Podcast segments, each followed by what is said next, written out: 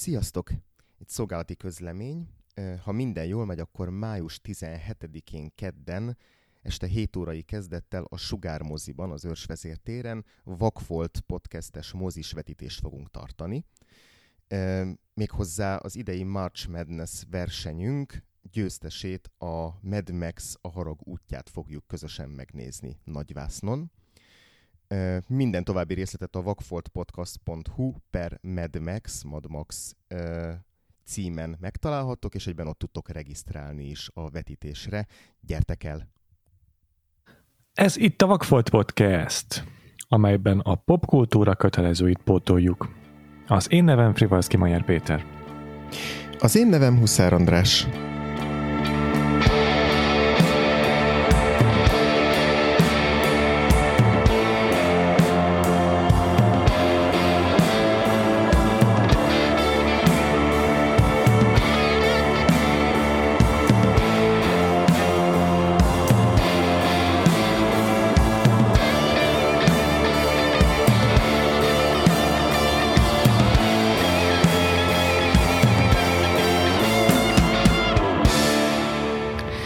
Elérkeztünk 1981-be, ugye jól mondom, András?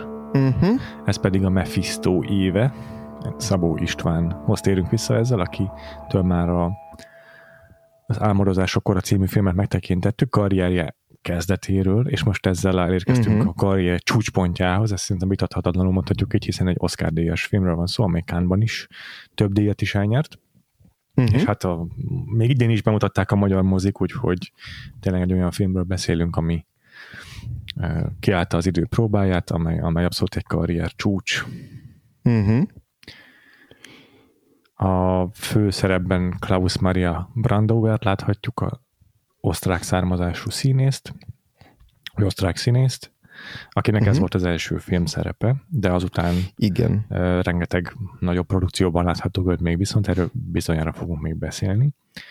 Uh-huh. A történetben pedig a 30-as évek Németországában egy karrierista, nagyra vágyó színésszel uh, ismerkedünk meg. Ő Klaus Maria Brandauer karaktere, a uh, Hendrik, és uh-huh szembesülnie kell azzal, hogy ahhoz, hogy folytathassa a karrierjét, ahhoz kénytelen lesz a, a, a baloldali érzelmeit eltitkolni, és a, a, a hatalmat éppen átvevő nemzeti szocialista, vagyis a Hitler által vezetett párt mm, ideológiájához alkalmazkodni, csöndben maradni, meg kunyászkodni, és hát erről a kb. talán tíz éves periódusról szól, a film nem tudom pontosan mennyi időtől el fel, de hát a karrierje elejétől látjuk őt a a, a teljes náci hatalom átvételig.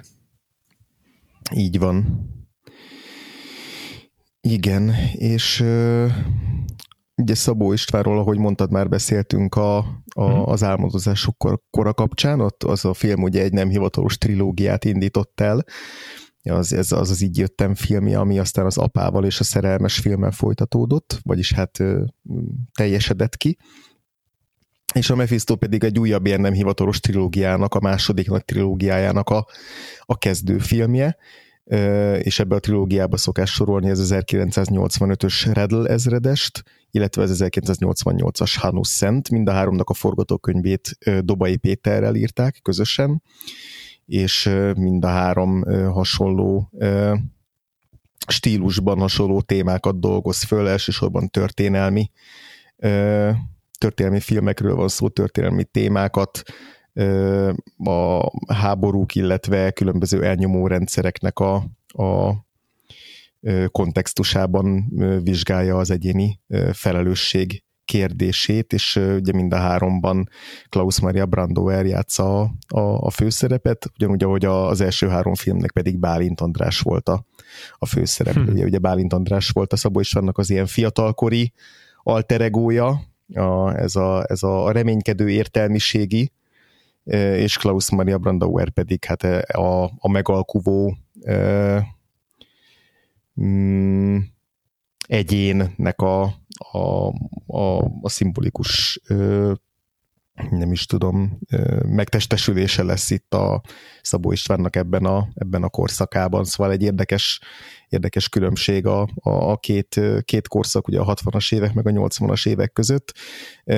Én egyébként a három filmről sajnos csak a Mephistot láttam, tehát nem fog tudni ilyen nagy párhuzamokat vonni, ugyanúgy, ahogy az első trilógiából is csak az álmodozás sokkora volt meg, de majd akkor leszűkítjük ennek a két filmnek a, a, az összevetésére a, a, a, a párhuzamokat, ha, ha csak te nem tartasz előrébb a, a Szabó István filmográfiában. Nem, nem, ugyanott tartok, ahol te, és én is csak ezeket a, a, ezekkel az ismeretekkel rendelkezem. Hát azt úgy tudom, hogy, a, hogy azon túl, amit elmondtál, a, a, a másik két filmben is a, így a hatalommal szemben alul maradó egyén igazából az, akiről szól ez a, a, a, a mhm. trilógia, mint három darabja. Ha jól emlékszem, vagy jól olvastam, uh-huh. de hát tényleg nem akarok ebből, erről bővebben nyilatkozni, mert hiszen nem láttam én se, se a Redül se a Hanuszent. Rengeteg még a közös pont egyébként a két, vagy a három film között, tehát Koltai Lajos például az operatőre mind a háromnak. Igen. Mm, és ő, ővel aztán még később is együtt dolgoztak, tehát ha jól emlékszem, akkor a 2000, 2000-es években készült zárójelentés. Ben is Klaus Maria Brandauer volt Szabó István főszereplője, és azt is Kolta István, ö, Koltai Lajos fényképezte. Uh-huh. Az 2020-as volt, bocsánat, egész, egész pontosan. Igen, igen. Úgyhogy az nem a negyedik rész ennek a nem hatós trilógiának, az egy másfajta történet már, jóval későbbről. Uh-huh de, de még, még, még tehát látszik, hogy Szabó István nagyon szeret ugyanazokkal az alkotókkal együtt dolgozni. Igen, igen, igen, igen. A filmvilágban jelent meg még, hát nem is tudom, hogy ez pontosan mikori, talán 1988-as cikk, a, a Hanuszem megjelenésénél a Báron György írt egy, írt egy elemzést, és annak az egyik, egyik korai bekezdésében pont ezt a két trilógiát veti össze ő is, és ott azt hangsúlyozza igazából, hogy még az első trilógia az egy ilyen egyes szám első személyű, nagyon erősen önéletrajzi ihletésű, saját élményanyagból, saját történetből táplálkozó filmeket akar, mm-hmm. addig a, ez a második trilógia, ami ugye akkor a Hanussennel zárult le éppen, mm-hmm. az egy jóval személytelenebb és inkább történelmi távlatokba helyezett ö, szemléletmódot tükröz már. Uh-huh. Ö, azt írja, hogy a főszereplő hangsúlyozottan nem a rendező másik énje, uh-huh. ö, hanem egy, egy valóban élt, ismert ö, személyiség. Ö, akit, akit ugye feldolgoz, vagy akiket feldolgoz ezekben a, ezekben a filmekben, illetve ő úgy fogalmaz, hogy a, a korai trilógiában a kameramozgás, a vágás az oldott, könnyed és szertelen, a képek elsősorban nem a történetet mondják, hanem a képzelet és az eszmék ingázását, játékát követik. A második trilógiában a rendező mint egy kívülről beszéli el a történetet, és bár a képek atmoszférikus ereje nem lebecsülendő, nagyobb szerep jut a folyamatos sztorinak, a dialógusoknak, a valamikori könnyedséget pedig a stílus pompája és súlya váltja fel. Míg a korai Szabó filmek hősei intenzív belső életet éltek, a második trilógia szereplőinek szinte egyáltalán nincs is belső életük, kizárólag kifelé a külvilág vonatkozásában léteznek és ugye ezt aláhúzza, hogy természetesen ez nem egy, nem egy rendező nem ügyetlenség, hanem egy tudatos, tudatos alkotói döntésnek a, a, a, az eredménye, uh-huh. hogy itt sokkal inkább olyan, olyan főszereplőket választ már, akik olyan szerepeket vesznek magukra, amik mögött már eltűnik a valódi személyiségük. Igen. Ja, ezt én is megfigyeltem rögtön, mármint, hogy jó, örülök, uh-huh. hogy, hogy, hogy találtál egy idézetet egy, egy kritikustól, aki jobban ismeri a, a Szabolcstának ezt a két nevezett trilógiáját, mert olyan sután éreztem volna magam, hogyha itt most el kell kezdenem elemezni a Szabó István életpályát az alapján, hogy láttam az álmodozások meg a Mephistót, hogy igen, mennyit változott a rendezői stílusa, és hogy a, a, az álmodozások korában még arról beszéltünk, hogy van egy ilyen kivagyiság abban, ahogy a nő rendez, uh-huh. és így ilyen teljesen szédületes helikopter felvételeket látunk, meg meg körbe-körbe forgolódó kamerákat, és, és ö, ö, ö, meg is van, megemerevedik a kép ilyen stili, stili, stilizáltan a helyenként. Szóval, szóval mindenféle mm, új hullámos, modernista eszköz uh-huh. bevetett azokban a filmekben a Szabó István, és tényleg van uh-huh. egy ilyen lendülete a filmnek ezáltal, meg valóban az is igaz, hogy a szereplőjének ugye a belső világát mennyire kitár, kitárja elénk, mert gyakorlatilag az a film, ugye a szereplőknek a vitáiról szól, ilyen párbeszédes jellegű film. Uh-huh. Kicsit beszéltünk is a, a mielőtt, vagy a, a, inkább, hogy is mondjam, a, igen, a mielőtt trilógiáról, ugye a mielőtt fel kellene a és a többiről, hogy az is hasonló szerkezetű, vagy, vagy, vagy legalábbis hasonló eszközökkel él. És akkor itt meg valóban egy ilyen homlok egyenest másfajta Szabó Istvánt látunk, aki, aki már ilyen kimoldolt, kiforrott rendezői eszközökkel dolgozik csupán. Sokkal több a statikus felvétel. Jó, vannak hmm. rengeteg, van rengeteg hosszú beállítás, de, de nem a, a kamera mozgás bravúrján ott a hangsúly, csupán a, a színész, a főszereplőjének a, a lenyűgöző játékát hagyja kiteljesedni a, a hosszú kamera, vagy a hasznosítjaival Szabó István. És, és valóban így a, nyilván Koltai Lajos érdeme is ez, de hogy így a gyönyörű bevilágítások, a hatalmas uh-huh. plánok, azok, amelyek inkább megmaradnak ebben a filmben, szerintem a nézőben, sem, sem mint a, a rendezői, nem tudom, ilyen fiatalos erőfitoktatás. Igen, igen. Egy, egy, egyébként azért ez is egy nagy szabású film, tehát hogy az a, az a fajta igen. kivagyiság az, az, igen. az ilyen módon for, itt is... Igen, máshogyan jelenik meg, igen. Máshogyan jelenik meg, abszolút, igen.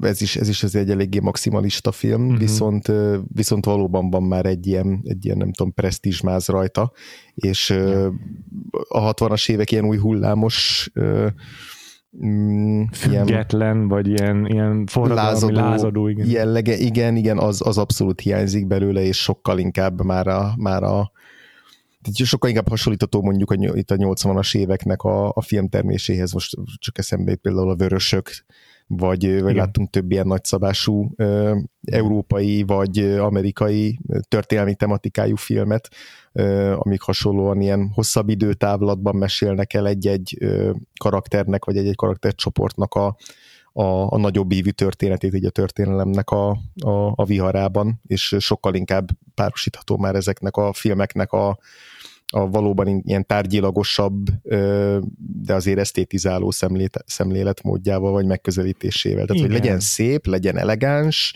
legyen hatásos, uh-huh. de azért alapvetően egy jóval ilyen módon ténylegesen személytelenebb filmről beszélünk, mint hát amikor, hát ahogy mondtad, hogy a, igen hogy a kameramozgást a szereplőknek a lelki világa, nem tudom, motiválná, ehelyett abszolút egy ilyen külső szemszögből rögzíti már a, uh-huh a, az eseményeket, bár ez persze nem jelenti azt, hogy ne lennének érzelmek ezekben a filmekben. Persze, sőt, csak annyi, hogy tényleg egy táblatba helyezi ezeket a dolgokat, uh-huh. inkább itt a rendező.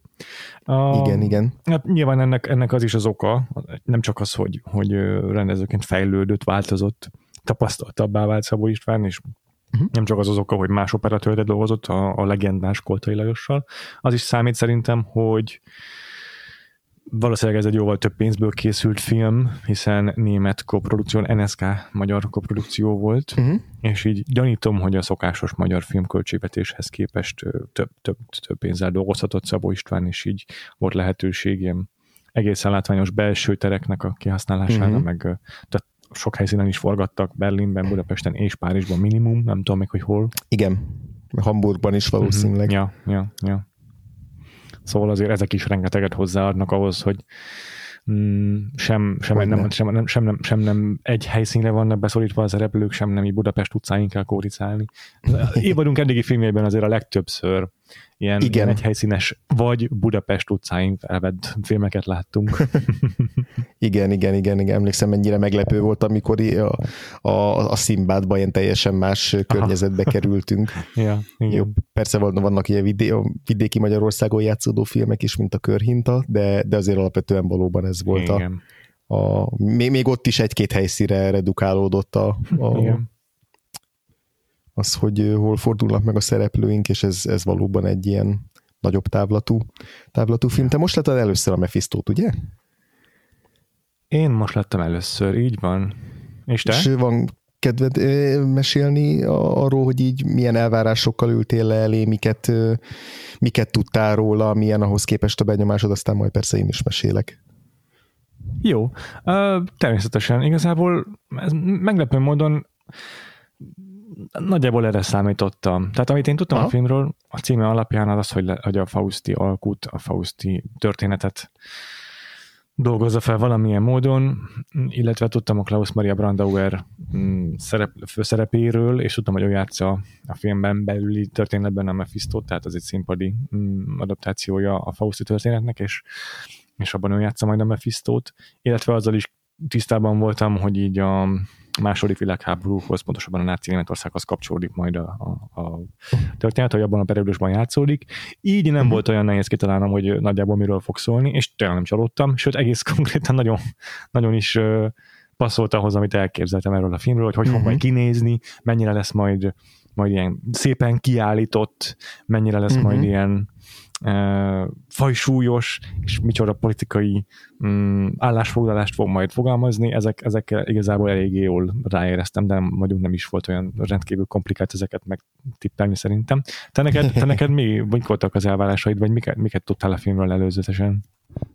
Fú, én ezt még viszonylag korán láttam mm-hmm. ezt a filmet, valamikor ilyen, még, még szerintem kamaszkorom elején, mert ugye mindig is megvolt, hogy ez az a magyar film, ami Oscar díjat nyert, és akkor onnantól kezdve, hogy már elkezdtek tényleg érdekelni jobban a filmek, meg, meg az Oscar díj, akkor ez egy olyan ilyen nagyon extrém keresztmetszet volt, ami annak ellenére, hogy magyar filmeket viszonylag a nagy klasszikus kedvenceken kívül nem nagyon néztem, de de hogy ez ott volt az elsők között, tehát így a tanú, meg a, meg a tizedes, meg a többiek, ugye amikről már korábban beszélgettünk, ez ott volt azok között, amiket így az e, e, e, elsők között néztem, meg az ilyen nagy, nagy nevű magyar filmek közül.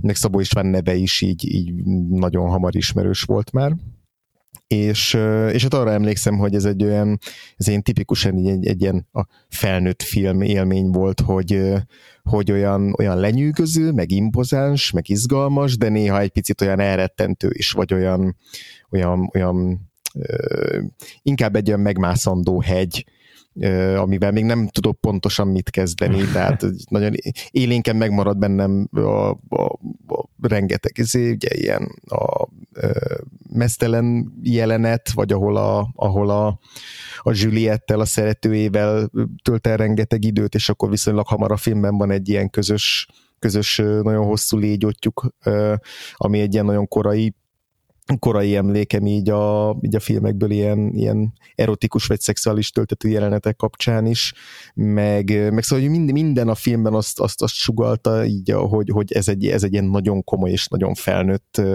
felnőtt film, és, és emlékszem, hogy a, akkor is tetszett, meg, meg, meg, meg egy erős film volt, de hogy nem az a fajta film volt, amit, ami nem tudom, ilyen 10-11 éves fejjel ilyen nagyon őszintén tudtam volna rajongani, mint mondjuk egy nem tudom, tizedes, meg a többiek, ami ez uh-huh. egy hasonlóan boncolgat fajsúlyos témákat, de ez egy jóval könnyedebb tálalásban. Úgyhogy ez, ez, ez volt meg bennem, hogy ez egy ilyen veretes, fajsúlyos, hosszú, felnőtt film, és aztán egyébként most láttam azóta újra először, tehát a, a kettő közteltelt időben szerintem, szerintem nem néztem meg nem néztem meg újra. Úgyhogy aha, aha. Úgyhogy ilyen, ilyen, ilyen szempontból Kicsit bánom, hogy nem néztem volt. meg a moziban egyébként. Hm.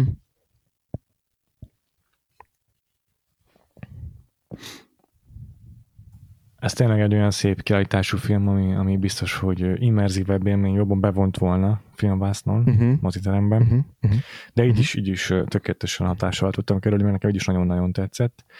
Mm, többször eszembe jutott az, hogy, hogy hány ilyen rendezői karriert ismerünk, vajon, akik ilyen lázadó filmesként kezdik, szembe menve a fősodorral, majd maguk teremtik meg a kánont, és, és ilyen igazán folysúlyos, akár konkrétan történelmi, de mindenképpen valamilyen humanista mondani valót megfogalmazó nagy filmmel mm, tetőzik be a karrierük a második szakasza, vagy nem is tudom. uh-huh. Biztos, hogy rengeteg ilyen van, még most a Spielberg az a legegyértelműbb ilyenkor, hiszen Igen. az az ilyen minimális költségvetésből összehozott, rendkívül izgalmasan megrendezett film, és akkor a Schindler listájából értő a tetőre újból, amikor már Oscar is nyert. Tehát az egy nagyon hasonló párosítás szerintem ahhoz, amit a Szabó István látunk, aki szintén Oscar nyert ezért a filmért. Igen, igen. Ugye ez volt a, azt hiszem, ha jól hiszem, a ötödik alkalom akkor, hogy magyar filmet jelöltek Oscar díjra. Hm mert, mert Fábri Zoltánt kétszer jelölték, a Pál utcai fiúkért és a, és a Magyarok című filmért, aztán a Makkárolyt ugye a Macska játékért 1975-ből, és a Szabó Istvánnak a, az egy előző filmje a Bizalom, amiben Andorai Péter és Bánság Ildikó voltak a, a, a főszereplők.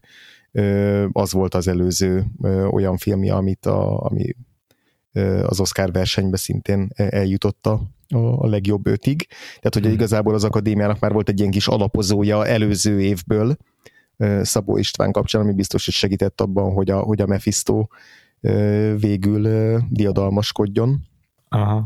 De, de ezzel együtt is egyébként a mephisto egy hatalmas nagy köre volt Amerikában, tehát már az Oscar diátadó előtt is sok mozikban bemutatták, rengeteg kritika született róla, ugye említetted Kant is, tehát hogy a kettő között rendesen megturnéztatták a, a, a Mephisto-t, tehát abszolút szem előtt volt, és, és, és kimondottan pozitív visszajelzéseket kapott a, a, a külföldi kritikusoktól is.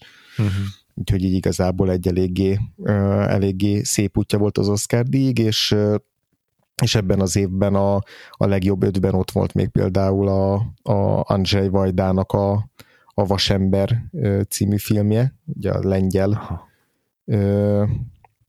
lengyel film, amit sokan esélyesnek kiáltottak még ki, de hát ugye végül a, a, a, a Mephisto lett a, a, az első magyar Oscar díjas film ebben az évben. Aha, aha. És hát mondtuk, hogy Klaus Maria Brandauer a főszereplő, meg azt is mondtuk, hogy NSK magyar koprodukció. Azok uh-huh. kedvére, akik esetleg kevésbé vannak tisztában a filmnek az elkészülésének körülményeivel, vagy úgy általában véve, azért szögezzük le, ez tényleg egy magyar film, 100%-ban szerintem. Igen. Vagy mit tudom én, 95%-ban tekinthető, mert a kamera mögött jóformán mindenki magyar volt, a, a diszlettervező, mhm. a, a kellékes, a, a jelmeztervező, mindenki, tehát a fontosabb nevek a, a, a stáblista mindannyian magyarok voltak. A, a szereplők között is igazából a kiemelt, kiemelt, vagy a főszereplők közül talán hárman vannak, akik nem magyarok, uh-huh. és azon kívül pedig tetemes mennyiségű híres magyar színész népesíti be a, a stáblistát, a leg, leginkább kiemelkedő nevek az, a, a, akik a filmben is úgy értem sokat szerepelnek, Cserhalmi György, meg Bánsági Ildikó, vagy az itt is felbukkanó Andorai Péter, tehát velük újból együtt dolgozik uh-huh. itt a Szabó István, Major Tamást is láthatjuk egy uh-huh. fontosabb vagy jellegzetesebb szerepben. Mm, úgyhogy azért ez, ez, ez minden, minden szinten, ugye magyar az írója is, a, a, a forgatókönyvírója is a történetnek, azt mondtad is, Dobai Péter uh-huh. nevét. Úgyhogy Magyarország jelölte a, a, a legjobb idegen nyelvű film Oscar díjára is. Mm, ez egy, ez egy ilyen szempontból mm, miénk. ez a Igen, de egyébként az legérdekes, hogy, hogy azért biztos nem ez volt az első alkalom, de hogy, ez, biz, de hogy ez, ez a film honosította meg igazából azt a szokást, hogy magyar filmek főszereplőjének egy külföldi, mm. másik európai színészt választanak, akit aztán majd leszinkronizálnak. Ugye a, ez azért egy eléggé bevett gyakorlat volt, ha, ha más nem a, a hírhet honfoglalásig bezárólag. hát de még az Anyedi Ildikónak is a, a, a feleségem története is így készült, és Abszolút. azóta is igen létező gyakorlat ez a sok, sok országból összeálló nemzetközi produkció, amelyet magyar rendező vezényel adott esetben. Igen, igen, emlékszem én is több ilyen filmre. Nem tudom, hogy ez volt az első, de az biztos, hogy, hogy ezek között is egy ilyen eklatáns példája ennek, mert, mert hogy Klaus Maria Brandauernek ez indította be a filmes karrierjét, Szabó István mhm. kérte fel a szerepre, és előtte színházban természetesen ő már, már gyocskán tapasztalt színész volt. De egyik legnagyobb De ez egy, egy, osztrák egy, egy, egy egész... színész volt, igen. Igen, igen, igen, igazad van de ez egy egész nemzetközi karriert beindított, azon a további három filmen túl, amit Szabó Istvánnal csinált meg, felbukkant több német híres filmben is, illetve amerikai filmekben is. Egyébként szerintem ez egy ilyen törvényszerűség, hogyha egy Oscarra jelölt idegen nyelvű film főszereplője vagy, akkor a következő uh-huh. utad egy Bond filmnek lesz, vagy a főgonosza, vagy a Bond lánya, hogyha a nő nem ő vagy. Igen. Mert hogy a, soha nem mondta, hogy sohában ő volt a Sean Connery-nek a ellenfele. És azt olvastam egy cikkben, azt hiszem a filmvilágban, hogy Sean Connery azt nyilatkozta róla, hogy az öt legjobb színész egyiké, akivel valaha dolgozott. Hmm. Hmm. Meg aztán játszott hmm, további híres rendezők filmjeiben, mint a Sidney Pollack, nem is tudom, kiknek a filmjeibe bukkan még fel, de, de, de mondom ez, hogy így, így egy, egy európai filmből valaki nemzetközi hírnévre tesz szert, az Mads Mikkelsen így bezárólag nagyon hát sokszor izé, oda vezet, hogy, hogy Bond gonosz lesz belőled, meg, meg rendelkedeg szuperprodukcióban bukkansz még fel. igen, igen, igen, igen. Ö, jó van, miről, miről beszéljünk most? A kicsit a történetről jobban akkor? Elkezdhetünk spoilerezni is? Ó, ez bőven, persze. Jó, jó, jó. Oké. Okay. A... Nagyon sok mindenről lehet beszélni ennek a filmnek a kapcsán, biztos, hogy uh-huh. megérdemelne szerintem újranézést is, mert mert rengeteg a rétege, rengeteg mm, véleményt és ellenvéleményt ütköztet, még, a, még azok, a, azok között is, akik esetleg a, a magával a Nemzeti Szocialista Párttal, az NSDAP-vel nem értenek egyet, de még azon az oldalon belül is vannak mm, ellentétek, Uh-huh. Vannak, akik kiábrándulnak a, a, a náci pártból a film során. Szóval így, így milliónyi nézőpontot mutat be, és teszi mindezt nem csak a párbeszédekkel, hanem, hanem szerintem egy gazdag vizuális nyelvel is, tehát rengeteg a, a hallásos kép, ahol így szimbolikusan látjuk a szereplőket elhelyezve egy térben, vagy, vagy szituációban, tehát rengeteg rétegét lehet ennek a filmnek felfejteni, amire szerintem kevesek vagyunk, én azt gondolom, hogy uh-huh. egy nézés alapján, neked kettő, alapján lehet, hogy nem fog ez olyan kimerítően menni. Ezt azért szögezem le, mert feltételezem, hogy amilyen elvárásaim nekem voltak a Mephistóval, most sok hallgatómban olyan elvárások vannak az adásunkkal kapcsolatban, és nem biztos, hogy sikerül megugranunk minden lécet. Ja, igen, ez jó, hogy, jó, hogy, jó, hogy mondod. Ja, de szerintem kezdhetjük egyébként a, a, a Höfgennek a karakterével. Jó, jó. meg magával hogy, a Klaus Maria Brandomber alakításával, ha már úgyis onnan kanyarodtunk erre. Igen, igen, igen, igen, úgy, hogy ugye ő egy színészt játszik. Igen, igen és, és egy olyan színészt, aki a, a film elején még egy ilyen hamburgi, egy, egy vidéki színházban próbál így a kőszínházi keretekből Várjál, várjál, azért nagyon nagy város Hamburg, és, Hogyne, és, az, és azért azt feszögezem, hogy lehet, hogy nem a főváros, de óriási nagyváros, és még ő is úgy fogalmaz a vidéki színészekről, hogy lenézően, tehát ő nem tekint magára a vidéki színházi. I- igen, tehát itt, itt most nem látszott, hogy épp egy, egy, egy izé, macskaköröm idézőjelet tettem, miközben a vidéki szót használtam, ez volt teljesen jogos. De hogy az biztos, hogy, hogy többre hivatottnak érzi magát annál a pozíciónál, ahol, ahol ő tart jelenleg, illetve ilyen nagyon-nagyon szenvedélyes álmai vannak arról, hogy milyen színházat kéne létrehozni, van egy ilyen, egy ilyen teljesen fékeveszett monológia, amiben arról, arról üvöltözik, hogy, hogy így a totális színházat kéne megvalósítani, ahol a néző és a, a, a színész között el, el, eltűnnek a határok, és mindenki bevonódik, és egy ilyen for, forradalmi új, nem tudom, utópiát vagy valóságot sikerül megvalósítani az igazsággal, szóval ilyen nagyon-nagyon idealisztikus elképzelési és álmai vannak arról, hogy milyen színházat szeretne csinálni. Ja, de azért azt így úgy látom, hogy elég gyorsan kiderül, hogy ezt így az egója hajtja, tehát elég uh-huh. teljesen a saját ambíciói fűtik őt, és hogy majd ő megmutatja. Abszolút.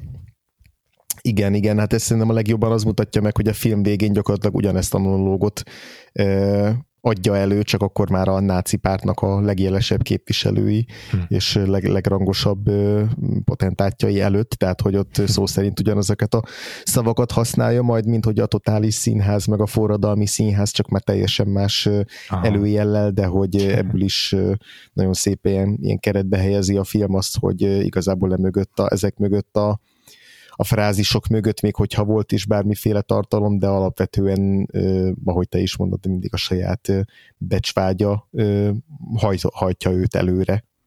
Igen. Igen. És ez az, abból is lehet látszik, hogy amikor a próbák során van olyan színész, aki kevésbé tapasztalt, és úgy látszik, hogy nem igazán jól tudja a sorokat, meg nem is jól mondja őket el, akkor így rettentően kiakad rajta. Uh-huh. És így lealacsonyítónak le, le érzi azt, hogy itt kell neki szerepelnie, meg itt ezeket kell neki rendezni, ezeket a vidéki színészeket. Itt ismerkedik meg a Cserhalmi György által alakított Hans Miklasszal is, aki viszont már mm, a nemzeti szocialista, ekkor még viszonylag uh, korai szakaszában lévő nemzeti szocialista pártnak a szimpatizánsa. Ekkor uh-huh. már azért elkezdődik az egyértelmű uh, hangolás a, a zsidóság ellen, és uh, itt a, a Cserhalmi György karaktere is um, úgy beszél a kultúráról, hogy olyan át, át, át uh, áthatja a zsidóság az egészet, meg amit ők, ahogy beszélnek a többiek, az is mind ilyen elzsidósult, és, uh-huh. és akkor még egyértelmű, hogy a Klaus Maria Brandauer karaktere Hendrik viszont egészen radikálisan baloldali, tehát ő, ő részt is vesz olyan előadáson, ami a későbbiekben a film során, ami, ami amit ö, munkások szerveznek, nem is tudom azt pontosan milyen kontextusban van, de hogy lényegében uh-huh. egy baloldali mozgalmi fellépésen vesz részt. Uh-huh. Ekkor még neki vannak elvei. Igen. Igen, de valóban már a filmnek a, a korai szakaszaiban nagyon egyértelművé teszi a film azt, hogy a Hövgennek még vannak elvei, de hogy elsősorban a, aki, aki az ő számára fontos a saját maga. Tehát van egy jelenet, amikor amikor megismerkedik a, a, a nagypolgári Barbarával, aki később feleségül vesz, és akkor ott, ott elméletben nagyon beleszeret, és, és akkor találkozik a szeretőjével, a, a, a Juliettel, aki egy fekete bőrű német nő, és, és akkor elmeséli neki, hogy hát én beleszerettem valakibe, és nekünk ezt most abba kell hagynunk, ami, ami így köztünk van, és hogy miközben arról beszél, hogy ő mennyire beleszeretett valakibe, folyamatosan saját magát nézegeti a tükörben, ja. és, és, és, és, és vizsgálgatja, tehát ez egy ilyen teljes, narcisztikus, teljes narcisztikusság már ott, mm-hmm. már ott kapásból teljesen egyértelművé válik számunkra, hogy itt miközben a nagy szerelméről beszél, igazából a nagy szerelme a saját maga. és igen, igen, és egyébként is elég soka, vagy több jelenete is emlékszem a filmben, amikor, amikor tükröknek hangsúlyos a szerepe, Uh-huh. Csak nem mindegy, hogy azokban a jelenetekben a, a Henriket saját magát látjuk, vagy már Mephistónak elmaszkírozva néz uh-huh. körben saját magával szembe. Mm. Igen, ugye az is, az is hamar elhangzik, pont meg a, pont a Juliet, aki a legkritikusabb tud lenni vele szembe, ő, ő, ő mondja már a film elején, hogy te mindig maszkot viselsz, tehát ugye Aha. ez is egy nagyon, nagyon direkt szimbólum, szimbolikája a filmnek, vagy szimbóluma a filmnek, hogy Igen hogy a, a maszkok és a szerepek mögött hogyan üresedik ki, és uh-huh. hogy egyáltalán volt-e ott bármikor valaki, vagy mindig csak úgy váltogatta az éppen aktuális meggyőződéseket, ahogy az neki megfelelő volt, és ez, ez csak kiéleződött, ahogy később maga a társadalmi kontextus is egyre élesebbé válik körülötte, tehát amikor már tétje lesz a dolgoknak. Uh-huh. Erről egyébként mit gondolsz, hogy, hogy, hogy a, a, a hövgen mennyire egy ilyen uh, mennyire bukás történt abba az értelemben, hogy egy elvekkel rendelkező figura fokozatosan kiüresíti magát, vagy mennyire inkább arról van szó, hogy hogy sosem voltak igazán, igazán erős meggyőződései, és ez inkább csak így világosabbá válik a, a, a náciknak a hatalomra jutása után. Ez nagyon jó kérdés. Nekem az a benyomásom róla, hogy elsősorban karrierista, elsősorban narcisztikus uh-huh. és egoista, de ha egyébként lehántanánk róla minden mm, politikai kontextust, akkor saját magától, hogyha válaszolni kéne kérdésre, akkor lehet, hogy tényleg baloldali lenne, vagy hogy kifogatnánk, uh-huh. akkor kiderülne az értékrendje egyébként baloldali, de, uh-huh. de de hát ezt, ezt abszolút háttérbe helyezi, vagy, vagy harmadlagosnak tekinti a saját előre nyomulása, az előre jutása, dicső, inkább úgy mondom, a dicsősége érdekében. Hm. Te mit gondolsz ja. róla? Én is, én is valami hasonlót. Valószínűleg ő így, még amikor a film elején így nagyon ilyen baloldali szólamokat hangoztat, akkor is inkább azt érzem benne, hogy ő szereti magát ilyennek látni, vagy ilyennek, mm, uh-huh. ilyennek mutatni kifelé. Tehát, hogy, hogy val, valószínűleg hogy valamennyi, valamennyire hisz, hihet is benne, vagy akár úgy is érezheti, hogy, hogy ezek azok az elvek, amiket érdemes kiállni, de hogy sokkal inkább a, a, mondjuk amikor a Miklasszal a Cserhami Jörg karakterével szemben kiáll, akkor abban is azért van egy nagy adag performatív jelleg, tehát az, hogy ő itt most a, a többiek előtt ő itt most hangosan kiáll valamiért, és és hogy egyébként meg a Miklasszal szembeni személyes ellenszembe fűti, tehát hogy nem azt mondom, hogy teljes mértékben minden alkalommal csak, csak a, a saját nem tudom, imidzsét alakítja, vagy alkotja ezekkel a kiállásokkal, de hogy, de hogy azt, azt, azt mindig ér, érezni rajta, hogy ő azért élvezi, amikor ilyen, amikor ugye a társaság középpontja tud lenni, és hogy most igazából milyen Igen. Mm, milyen módon teszi ezt, az, az igazából voltak épp másodlagos is. Csak az a fontos, hogy mhm. mindig körülötte forogjon minden. Igen, e, e, szerintem így járjuk is végig a film során az ő karakterét. Mm, az, az biztos szerintem is, hogy egy, egy, egy perc sincs egy olyan megállás a filmben, ahol egy introspekcióba kezd a, a Hendrik, és így, így ráismer, vagy ráeszmél arra, hogy mi mindent áldozott fel magából azért, hogy a hatalmat kiszolgálja, hogy ő maga megőrizze a, a, a színészi ambícióit per karrierjét. Tehát nem arról szól ez a film igazán, hogy ő így megtörik itt a, a uh-huh. történet folyamán. Nem, pár, pár, pár, párszor van olyan jele, hogy így érzékeli valahol, Igen. tehát hogy egyszer, még, egyszer beszél arról a, a Barbarának, hogy hát ő egy őt, őt ilyen konstans szégyenérzet mardossa, és mindig így kevesebbnek érzi magát, és akkor ott van egy ilyen... De az még a film viszonylag viszony, eleje, első szak. Az, az a film van. viszonylag eleje, igen, amikor így, amikor így... Ez igazából egy, a, az, az ilyen a sebezhető narcisztikus személyiségnek szerintem egy ismérve lehet, nem? De igen, pontosan arról beszélsz, amikor a, a, azt, azt hozza fel, hogy folyton vannak ilyen, ilyen régről feltörő emlékei, amik ilyen kínosak, és hogy beleborzong szinte annyira, annyira rossz, Igen. és azokat, azokat felidéznie magában. Mindenkinek vannak szinte ilyen cringe emlékei, csak ezt, uh-huh. nem használ, ezt a szót használja rá a Klaus Maria Brandauer, és, és hogy neki rengeteg ilyen van, és ez ilyen gyötrő, gyötrödelmet okoz számára. Igen.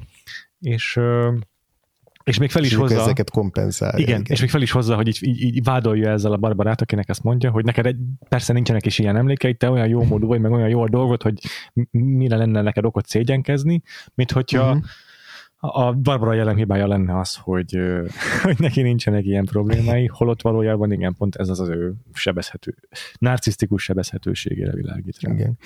És a filmnek a későbbi részeiben, tehát amikor már tényleg nyakig van a, a, a, abban, hogy ő a nácikkal kollaborál, és igazából teljes mértékben már lassan hithű nemzeti szocialista lesz ő is, akkor egy-egy ilyen félmondata van, amíg, amikor, így, amikor így valakinek megjegyzi a, a régi, régi barátai felé, hogy így, na hát mekkora csirkefogó vagyok, ugye? De ez inkább ja. egy ilyen, egy ilyen, ilyen takarózás saját magának, mm. hogy így, hogy így megpróbálja azért, azért őt olyan, megint csak saját magát olyan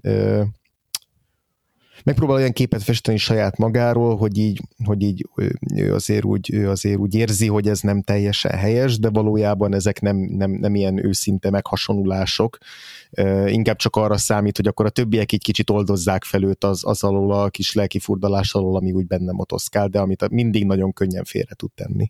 Igen, soha nem tart igazi introspekciót. Valamikor meglátogatja a későbbiekben a Németországban már kiutasított egykori szeretőjét, ezt a fekete uh-huh. bőrű fiatal nőt, és ő is szóvá teszi, hogy milyen halott a szemed, és erre ő is bevallja, beismeri, hogy igen, olyan fásultnak is érzem magamat, ezt így mondja Hendrik, de hogy ez se igazán így nem triggerel benne egy ilyen, egy ilyen mély önreflexiót, hanem csak felismeri magában ezt, meg így elmondja, hogy, hogy igen, ö, érzéketlenné váltam, de, de ennél tovább aztán igazából nem merészkedik.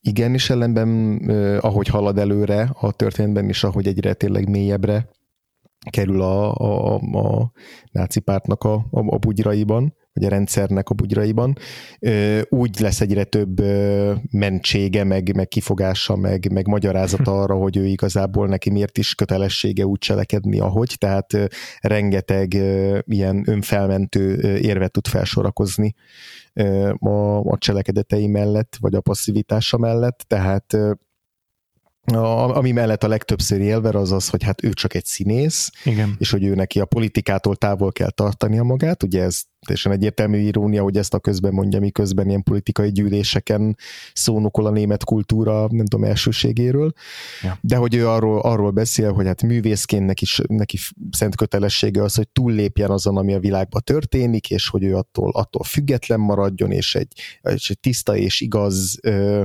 nem tudom, vagy tiszta igazságot tudjon hordozni, amit így nem, nem feketít be, ami, ami körülötte zajlik, és ez a fajta ilyen független, pártatlan ö, ö, szerep, amit, amit, amit fel akar magára erőltetni, vagy amiben, amiben egy idő után már teljes mértékben hisz is, tehát hogy már ez a skizofrénia ez teljesen megmutatkozik, hogy, hogy tud szónokolni amellett, hogy a, a Hamlet az miért a, a nem tudom, Ária izé, faj dicsőítéséről szól valójában, és miért értette félre mindenki más, és tökéletesen beleviszi a politikát a művészetbe, de emellett meggyőződése az, hogy hát ő csak egy színész, és, ja. és hogy neki egyébként nem szabad a politikába beleszólnia. Igen, igen. Meg hogy hogy amit ő csinál, az teljesen független kell, hogy legyen a politikától, és, Igen. és csak a politikai, igazából a másik oldal az, hogy a maga a párt viszont egyszerűen belefolyik az ő munkájába, és uh-huh. ha valóban független lenne, amit ő csinál a párttól, akkor nem lenne neki megmondva, hogy mostantól akkor német kultúrát feldolgozó műveket kell bászol, vagy azért, bocsánat, színpadra vinni, és nem lehet bolsevizmussal, meg ilyesmivel uh-huh. kacérkodó műveket ábrázolni, tehát ez abszolút önbecsapás. Mm.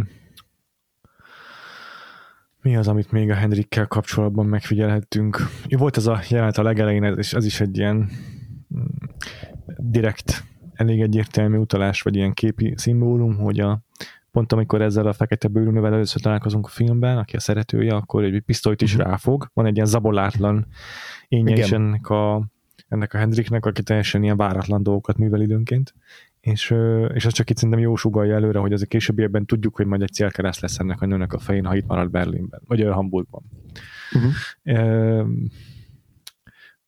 aztán azt is megismerjük erről a Hendrikről, hogy a filmnek a felénél, amikor már megtöltenik a hatalomátvétel, és megnyerik a választást a, a nácik, akkor ez még ő is úgy beszél a nácikról, hogy ez a, ez a, ez a nagyszájú kis valaki, nem, sosem mondják ki Hitlernek a nevét, mm, meg egy egyetlen fogalmaz róluk, igen, sőt, még, a, még ő, ő rója meg a Barbarát és a családját, amiért ilyen, ilyen toleran, to, to, toleráns a, a, a nácikkal szembe, és így még, még, még kikéri magának, hogy hát ez, ez a, ez a legrosszabb, ez a nem centrizmusnak nevezi, de liberalizmusnak ez a fajta ilyen, nem tudom. Liberalizmusnak hívja. Igen, igen, igen, pol, ilyen, ilyen polgári tolerancia, hogy még a halálos ellenségünkkel szembe is megértőnek kell lennünk, és hogy ez, ez, ez mennyire, mennyire működésképtelen, és me, mekkora, mekkora marhaság. Ja, egyébként pont, pont a náci Németország utóhatása az, ami ezt aztán megváltoztatta szerintem, és most már nincsen ilyen típusú, nem ez a tolerancia szerintem, amit az zászlajára tűz a liberalizmus, mm. vagy legalábbis tehát nem, a, nem az ilyen extremitások iránt. Ö, mm. aztán, aztán a filmnek ez pont a felénél, mm, aztán ő lesz az, aki a, az egyértelműen náci, tehát a náci párt tagja is, a, izé, a, a a Cserhalmi György karaktere, az egyetemen náci Cserhalmi Györgyel is együtt színészkedik, tehát a, vissza, visszakuncsorogja magát a, a berlini állami színházba, és akkor vele együtt kell neki próbálnia, és tök jó sikerül Pedig a próba. lenne egyébként pedig lenne egyébként, lett volna jó pár lehetősége, tehát ez, mm-hmm. azt a film nagyon nyilvánvalóvá teszi, hogy nem egy kényszerhelyzet szülte a dolgot, hanem ő, ő, őt Budapesttől kezdve Amerika, Párizs, ja. tehát hogy kb. mindenhol tárt karokkal fogadták volna, mint ahogy a többi, egy, egyes más kollégái is ugye külföldre emigrálnak, és ott kezdenek új karrierbe. Igen, igen, igen, igen. És, és ez egyértelmű, hogy hogy fel nem tudja tagadásból, vagy ambícióból, de visszatér Berlinbe, uh-huh. és tisztában van azzal is, hogy, hogy itt neki amúgy nem fog babért terelni, mert elmondták neki, elmondja neki az, aki a kultúrminiszter lett, akit korábban már ismert a film első feléből, hogy, uh-huh. hogy itt felszámolják a kultúrbolsevizmust, így nevezik azt a egyébként liberális ö, színházat, amiben ő tevékenykedett korábban. Uh-huh. Azt is elmondják neki nyíltan, hogy alig ha lesz lehetősége fellépni, de, de vissza, vissza, vissza uh, sikerül kéreckednie végül is a színházban, mert, mert egy korábbi színész partnere az, az uh, ő kedves a, a, a, uh-huh. a mhm. pártnak, és akkor ő az ő közbenjárásának hatására bekerül, ez a Lindentál kisasszony, akiről beszélek, és akkor itt találkozik újból a Cserhami György karakterével, a Miklasszal, akit meg nyilvánvalóan nem canceleztek, mert ő maga is náci párttag. Uh-huh. És, és mondom, itt, itt a következő olyan, az egy ilyen hosszú próba, fe, próba, próba a, valamilyen szintalapnak a próbája, amit ketten csinálnak, és így Igen. mindkettő színészen látszik, hogy nagyon élvezik a, a közös próbát, és jól megy nekik. És egy pillanatra uh-huh. se gondolkodik el azon a megvetésen, amit érez a Miklas iránt a Hendrik ezen a ponton már. Igen, igen. Ja, és, és hát maga a, a igen. Csak ez, is, csak ez is ezt sugalja nekem, hogy így a, a, az elvek sokkal, sokkal, sokkal, sokkal, sokkal rangúak, amik a Hendrik számára, és a mm. színészet sokkal fontosabb számára, a, színe, meg a, meg a igen, igen. igen, igen, igen, igen, igen. A Klaus Maria Brandauer meg egy ilyen nagyon nagy formátumú alakítással tám- támogatja ezt meg, tehát hogy ez egy nagyon, nagyon expresszív és nagyon látványos alakítás, nagyon szenvedélyes, ami egyébként nagyon passzol ehhez a karakterhez, tehát hogy a Hövgen ténylegesen nem az, a, nem az az ember, aki, aki csendben vissza fog húzódni a, mondjuk a filmnek valamelyik pontján, hogy, hogy ilyen önvizsgálatra késztesse magát, vagy, vagy hogy vagy hogy a, a belső motivációit jobban megismerjük, hanem, hanem, hanem mindig előad, mindig magamutogat, mindig, mindig sok, mindig nagyon látványos, és hogy ez, a, ez az, ami jelenetről jelenetre tud változni, akár meg a színész partnerei, vagy a, a jelenet partnereinek a reakciója alapján is, hogy mi az, amikor valakik így lenyűgözve figyelik őt, mi az, amikor inkább kínosnak tartják azt, hogy ennyire ö, ennyire zabolátlan, és, és mi az, amikor pedig ezt már, ezt már egy, egy hasonlóan zabolátlan rendszernek a szolgálat, szolgálatába állítják. Uh-huh, uh-huh. Aztán igen, egyetértek, hogy teljesen passzol ehhez, az, ehhez a karakterhez az alakítás. Ez azért tipikusan az az alakítás, amit nagyon szoktak szeretni a, a különböző díjátadókon. Tehát nagyon-nagyon-nagyon látványos, nagyon expresszív igen, játék. Igen. Úgy rengeteg a kiabálás a filmben. Igen. De tényleg passzol a karakter, ez abszolút nem éreztem azt, hogy túl van játszva. Ez egy ilyen teljes testet igénylő szerep, ahol tényleg rengetegszer látjuk egyébként itt totálban is a, a Klaus Maria Brandowert, és akkor teljes testével játszik. Mm, a mozgása rendkívül fontos az egyes jelenetekben, ahogyan sétál, ahogyan lép, a testtartása, mm-hmm. minden az rendkívül kifejező folyamatosan. A, és akkor még egyébként van egy-két olyan pontja a filmnek, ahol ilyen aprócska ellenállások mm, ról teszt a tanúbizonyságot azért a Hendrik, tehát kap egy, előbb, egy ponton megkapja a berlini állami színháznak a intendansi posztját, hát azt szerintem az uh-huh. igazgató magyarul, és, és kap ilyen levelet, hogy akkor legyen szíves két hm, diszleti, diszlet munkást eltávolítani, mert ők ellenállók, és ezt először meg, megtagadja, aztán, aztán a, egy ponton a hm, egy másik kollega, nem tudom ki volt az, de az ő, uh-huh. ő, ő, ő iránta is érez némi mm, Hát igen, így, így, így próbálja az... ellensúlyozni a, a, azt, hogy ő hogyan kompromittálja magát igen. azzal, hogy de hát... Időnként egy apró ellenállásokat azért tanúsít. Igen, igen, hogy így, de, a, de hogyha ezt nem tenném, akkor a barátaimat nem tudnám megmenteni. Tehát ez, ez is részben egy ilyen önigazolás, részben persze tényleg segíteni próbál, de, de részben egy ilyen önigazolási eszköz arra, hogy, hogy hát egyszer mondja is, hogy ha nem én lennék itt, akkor valaki sokkal rosszabb itt a, ennél az intendás szerepnél, és hogy, és hogy hát ő, ő igazából próbál segíteni a, a, a barátainak, és akkor egy darabig ez, ez úgy tűnik, hogy sikerül is,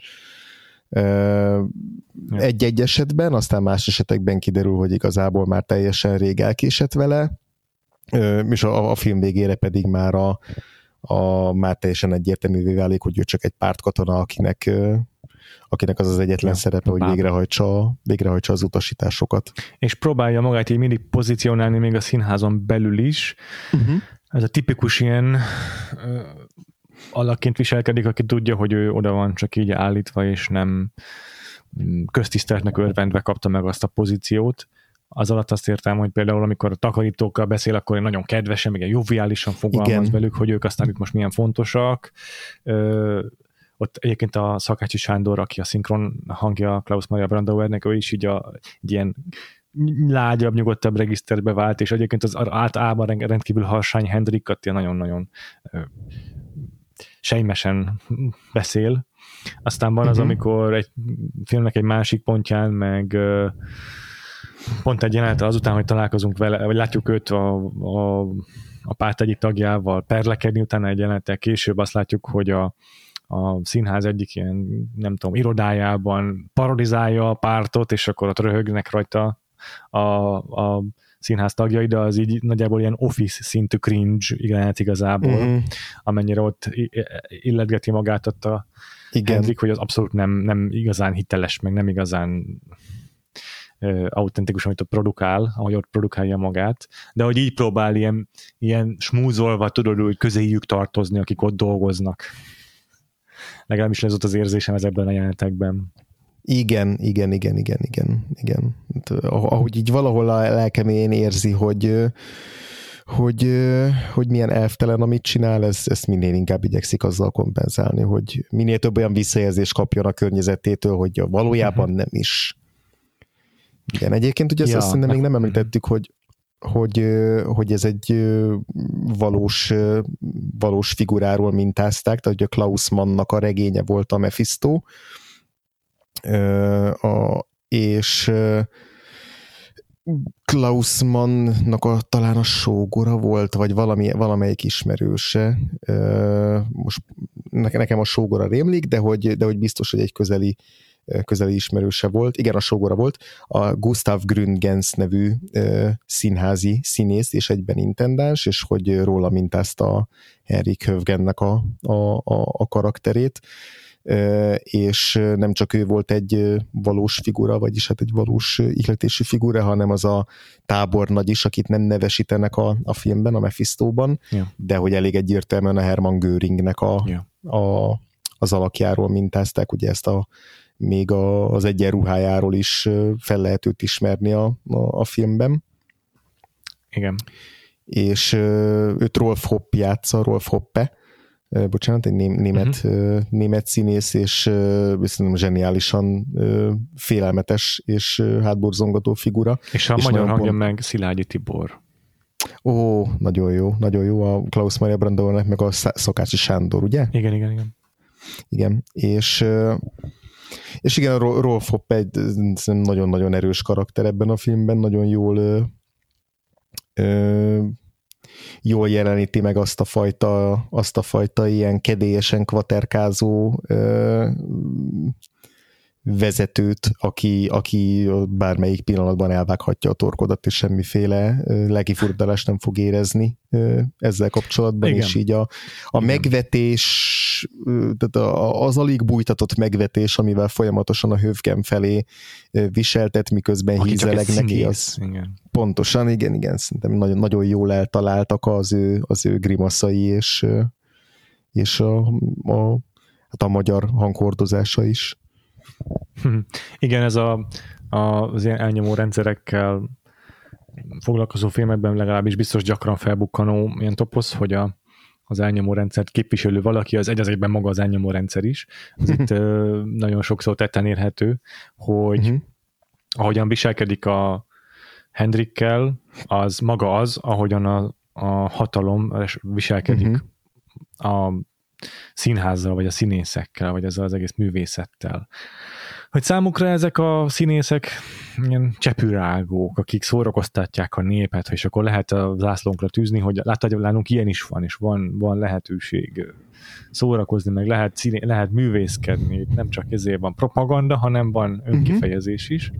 És valójában ez az ő saját értékíteltük szerint ez nem más, mint, mint uh, üres jelentéktelen szórakoztatás, őre jelentéktelen majomkodás. Tehát kb. így, így gondolkodik ez a, ez a tábornagy is a, a Hendrikről, folyton csak Mephistózza, meg hogy én Mephistóm, hogy is nem is, nem is nem is foglalkozik azzal, hogy most mekkora művész, milyen jó színész, vagy ilyesmi. Uh-huh. Ő csak az érdekli, hogy, hogy a Mephistóként milyen látványos, meg milyen uh, nagyszabásút alakít, és milyen erőteljes, amit alakít. Itt a szavak, amikkel, amikkel a kritikában fogalmaznak róluk, meg a, a, a, a Hendriknek az előadásairól, azok is nagyon fontosak, hogy, hogy mit dicsérnek az alakításában, nem az, hogy hiteles, uh-huh. mit tudom én, hanem, hanem tényleg még az is a náci párt ideológiához kapcsolódik egy csomószor, hogy, hogy a, amit dicséretként felhoznak, az is valójában csak a náci eszmén szűrve keresztül értelmezhető. Uh-huh. És, és ez a viszonyokban is meg, megfigyelhető végig, hogy tényleg nagyon barátságos a Henrikkel, meg nagyon sokszor támogatja őt, de az egész semmi másról nem szól, mint hogy mint, mint, mint egy uralkodó a, a bá, ahogyan bánik az udvari bolondjával, hogy így meg vagy tűrve, meg, Igen. meg, meg, meg, meg szórakoztatsz bennünket, de azért ne gondold magadat senki nagy valakinek. Igen, igen, igen. Ja, és, és hát igazából ezzel teljes kérdéskörrel, ugye azzal, hogy a Hövgennek a karaktere mit szimbolizál, illetve az, hogy itt a filmnek a középpontjában az áll, hogy van a művész, aki egy ilyen embertelen elnyomó rendszerrel hogyan működik együtt, hogy azért ezt Szóval nem, nem, nem lehet anélkül beszélni erről az egész témáról a Mephisto kapcsán, hogy ne hoznánk szóba a Szabó Istvánnak a, a saját életrajzi életrajzi, nem, nem tudom, sötét foltját, ugye ez a, az ő ügynök múltja, ami a 2000-es években lett nyilvános, hogy ő a, a 50-es évek végén, 60-as, éve, 60-as évek elején aktívan jelentett a kollégáiról, rendező kollégáiról, színészekről, és és hát azért nem, nem véletlen az, hogy az ő karrierjének a, a második felének a jelentős részét, és ezeknek a történelmi filmnek a jelentős részét, az, az ez a, a, a szellemi függetlenségnek a feladása, a, a kompromittálódás és a, a kollaborálás, mint témák, azok, azok nagyon aktívan foglalkoztatják, és, és rendszeresen ezekről készít filmet, ahogy a, uh-huh. a, ahogy a Mephisto-ban is. Uh-huh. Um, 2006-ban ezzel szembesítették is a Szabó Istvánt, és uh-huh. elmondja, hogy azért őt konkrétan testi fenyítés is érte, meg börtön is. Uh-huh. Azzal is fenyegették, hogy nem végezheti el a főiskolát, és azt állítja, hogy ő szerinte soha nem mondott saját magától, legalábbis nem mondott senkiről uh-huh. ártó szándékú mondatokat. Uh-huh. Hát igen, ez attól függetlenül, hogy mm, tehát ez, igen, ez egy nagyon-nagyon nehéz dilemma szerintem mindenki számára, ezeket még megítélni, mert valóban ügynök volt, és, és ezzel így kiszolgálta a hatalmat. Nem lehet igazából pontosan tudni, hogy milyen mértékben. Csupán azt tudhatjuk, hogy az ő elmondás alapján mit, gond, mit á, tehát azt, azt csak azt tudjuk, amit a saját elmondásaiból tudunk, és és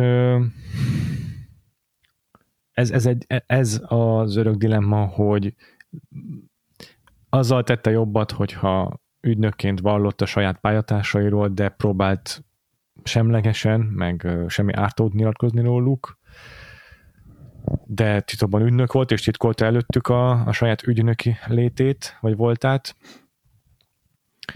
vagy, vagy a teljes, teljes, teljes elutasítást választjuk, és azt mondjuk, hogy már azzal is ártott, hogy egyetlen ügynök volt és kiszolgálta a hatalmat, mikor nem is, a saját szerint nem is tett senkire soha terhelő vallomást. Ja, igen, hát nyilván mondjad. Annyival még árnyalom, hogy uh-huh. egy cikk, amit olvastam erről, szerint a, egy könyvben, fogal, egy könyvben foglalkoztak a Szabó Istvánnak az ügynöki tevékenységével, és volt olyan diák, uh-huh. szerintem a színművészeti de ez nem derült ki nekem a cikkről, akit, akit meghurcoltak a maga idejében, tehát a, még hallgatóként, uh-huh. Papéva nevű hallgató, és abban lehet, hogy közrejátszott a Szabó Istvánnak a, az ügynöki tevékenysége. Sajnos nem uh-huh. elég részletes a, cikk, részletes a cikk, hogy ezt pontosabban meg tudjam ö, fogalmazni, meg van olyan színész is, akinek ilyen kényszerű visszavonulást kellett fújnia, visszavonulást kellett fújnia, tehát kényszerű visszavonulásra, ö, visszavonulásba vonult, és, és, és lehetséges az is, hogy ez se történt volna így, hogy a Szabó István nem tevékenykedik ügynökként. Hm.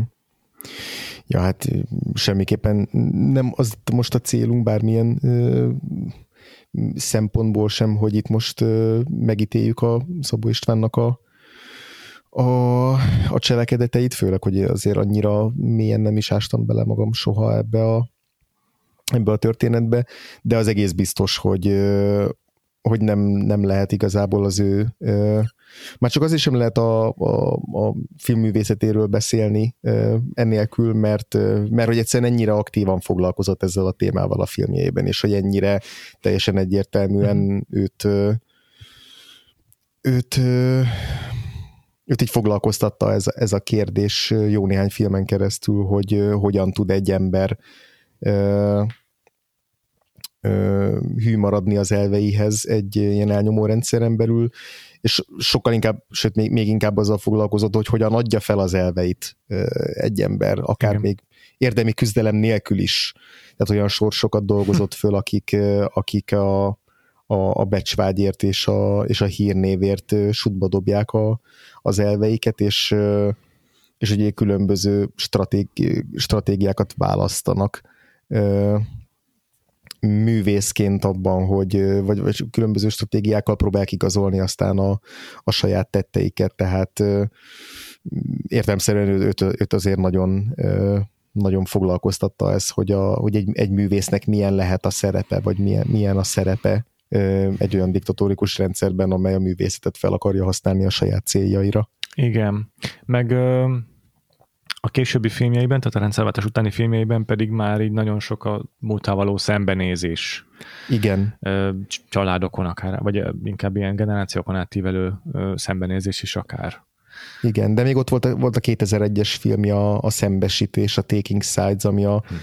Furtwängler nevű karmesternek a, a, a hasonló történetét beszéli el, Aha. és és abban is, abban is egy olyan figurát állít középpontba, egy olyan náci uralom idején Németországban lévő figurát, aki, aki azzal védekezik, hogy ő csak a zenének él, uh-huh. élt, és hogy ő belülről próbált ezzel harcolni a, a rendszernek az elnyomásával szemben, vagy a politikával szemben. Uh-huh. Tehát, tehát abszolút vissza-vissza tért kimondottan e, e, e, ehhez a... Igen. Ezt uh, szintén 2006-ban el is ismeri Szabó István, hogy, hogy ezek tudatos, tehát tényleg a, az ő mhm. ügynök szerepét fogalmazta bele ezekbe a filmekbe, ezekbe a késői filmekbe, de akár a Redel ezredesbe is. Uh-huh. Mm, nem ismerem az összes filmet, amiről itt szó van, de azt fogalmaztam el az egyik újság, hogy ezek nem mosdatják a, a, a kollaborás szereplőket, nem is ö, ö, mentik fel semmilyen módon őket, mm, de, de komplex szituációként ábrázolják ezeket a dolgokat, és semmiképpen sem Mm, ártatlannak bemutatva a, a, azt, aki a hatalommal mm, meg, megegyezik, vagy kollaborál. A, a, a, még egy idézetet kiírtam, csak azért nem találtam meg, az az volt, hogy még ügynökként az egyik jelentésében írt a Jancsóról, ez uh-huh. elvileg egy tényleges jelentéséből egy kirakott mondat, uh-huh. és Jancsó Miklósról azt mondta, hogy ez egy jelentéktelen valaki, akinek a filmjére mindenki csak legyint és vállat von, na hát itt most ezt utólagosan nem lehet eldönteni, hogy egy szakmai irítség iratta ezt vele, vagy pedig pont, hogy ezzel védte meg a Jancsó Miklós, akinek meg tudjuk, hogy eléggé allegorikusak a művei, ilyen parabolisztikusan fogalmaz a hatalom mm-hmm. és mhm. az egyén viszonyáról ő is, csak sokkal kevésbé direkt módon, mint mondjuk itt ebben a filmben akár a, a Szabó István.